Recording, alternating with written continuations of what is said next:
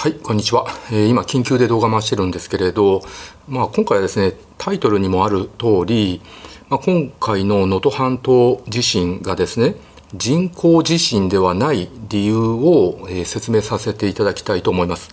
というのはですね、今日先ほど上げた動画、えー、それはですね、安全な地域にいる、まあ、僕も含めて、え、皆さん、あの被災地ではない比較的安全な地域に住んでいる皆さんはその自粛しないで経済活動をした方が、まあ、経済が回って税収もアップするしで企業も儲かるとでこういう時に自粛してしまうとあの経済が疲弊してしまうわけですよね。っていうとなると税収も下がってしまってあのそれによってですね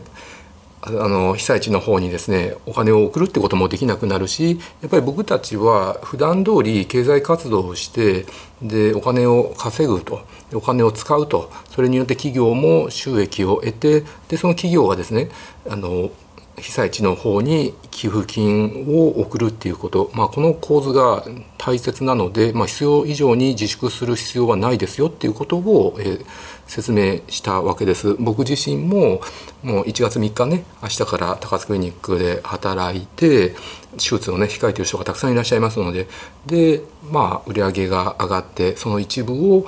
被災地の方に寄付するあのつもりでございます。はい、でその動画の中でですねそのデマ拡散するのは良くないですよっていう話をさせていただいたんですよ。まあ生き埋めになってますっていう、えー、X でのポストが、まあ、結構多くてこれ動画の中でも話したんだけど、まあ、本当のこともまあ、含まれているだろうと考えられるんです。その場合はその人がですね SNS 発信したことによってそれが拡散されてでそれで通報されて、えー、救助を受けるっていうことができる。実際にそれで助け、えーられるっていう可能性もあるわけなのでそれ自身自体はですね否定したわけじゃないんですけどまあフェイクの生き埋めになってるっていうポストも結構あるって言われてるんですね。これもはっきりはわからないんですけどっていうのはあの救助されました今あの避難所にいます。で今後お金が必要なので PayPay で送金をお願いしますっていうツイートがですね結構多くてそれは批判されてて、うんまあ、それも100%はですねフェイクだっていうふうには断言できないものもあるんですけれど、まあ、かなり怪しいなって言われてるものが多いわけですよね。なのでそういうフェイクの生き埋めのえポストをすることによってま本当に生き埋めになっていて助けを求めてる人までフェイクだと思われてしまうっていうのもあるしあとはそのフェイクの、えー、ポストを見た人が拡散してでそれによって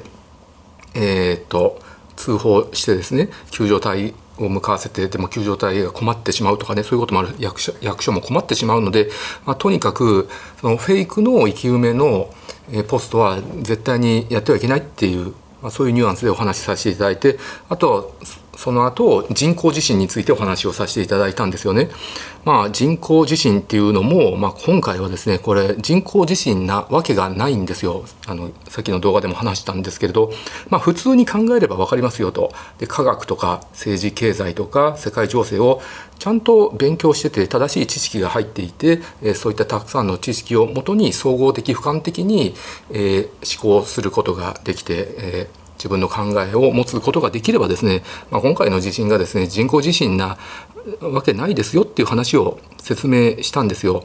そしたらですねあの結構メッセージとかであのちゃんと理由を説明しろとかねお前が何も分かってないとかお前はあの裏の組織の一員だからとかねそういうあのメッセージとかも多くて、まあ、そういう人たちが主張するのは今政府がですねあのパーティーの裏金問題で支持率が低下しているのであのそちらをですねそちらのの方ですねあのそっちにずらすために地震の方にですね国民たちの意識をずらすために人工地震を起こしたとかあとはまあそれとはまた関係なく、まあ、ディープステートがとかですねそういう話も出てるんですよ。なんかメッセージとかで、はい、裏の組織がっていうのもあるんですけれど、まあ、そうじゃないですよってことをお話ししようと思うんですけどなのでの理由をね説明させていただこうと思うんですけれどまあ人工地震っていうのはですね理論上は起こすことはできるわけですよね。まあ、例えば北朝鮮で核実験をすると例えば震度1の地震が起きたりとかするわけです。でその地域のですね人たちが被害を受けたりとかそういう情報も入ってきてるわけなので、まあ、地下で巨大な爆発を起こすことによってエネルギーを生じさせて人工的に地震を起こすってことは、まあ、これはできるってことはもう証明されているわけです。なので、まあ、例えば今回の能登半島の地震マグネマグニチュード7.6ですよね。で深さはね震源地の深さは 16km って言われてて、まあ、すごく深いわけですよね。それは有識者地震を研究している学者さんたちがですねあのそういう計測をしてるわけなので、まあ、これもまあ間違いないわけですよ。で最大震度で7出てるわけだしまあ能登からねかなり離れてた僕名古屋にいたんですけど名古屋でもね震度4ぐらい、まあ、長時間にわたって揺れたわけですよね。なのでまあ実際このようなですね巨大な地震を人工的に起こせるかどうか、まあ、そんな実験とかねないわけなので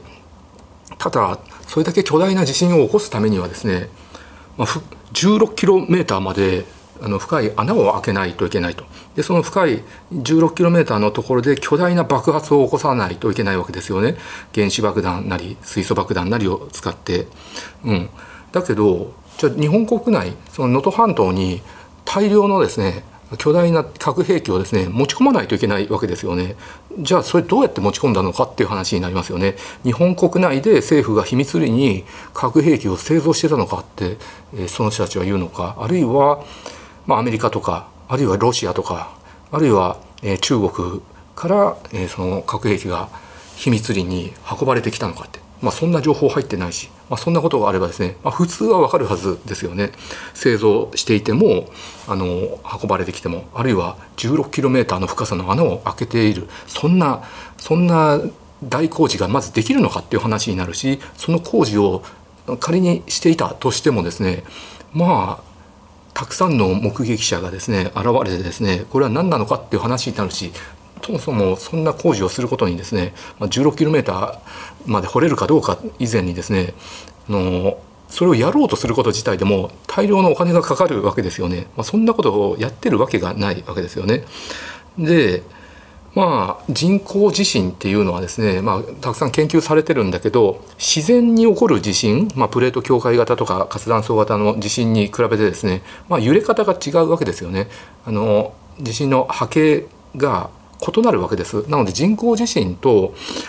あと自然の地震っていうのはその波形で見分けがつくわけですよね。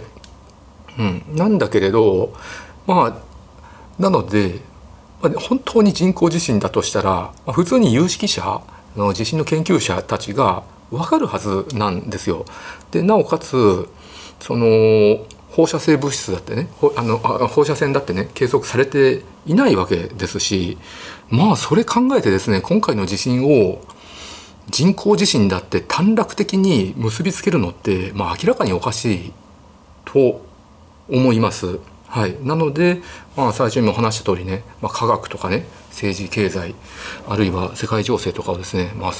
あの普通に幅広く勉強しててその知識が頭に入っていればですねそれを総合的俯瞰的に考えてですね、まあ、今回の地震が人工地震だっていう結論になるって、まあ、普通の思考回路の人だったらならないと思うんですよね。うん、なので、まあ、今回の地震でですね悲しんでる人もたくさんいる犠牲あの辛い思いをしている人もですねたくさんいるのにその中でこういういい加減なデマをね拡散させるっていうのはね本当にひどいことだなと思いますので、まあ、というのが今回の私の説明でございました。はい、ご視聴ありがとうございました。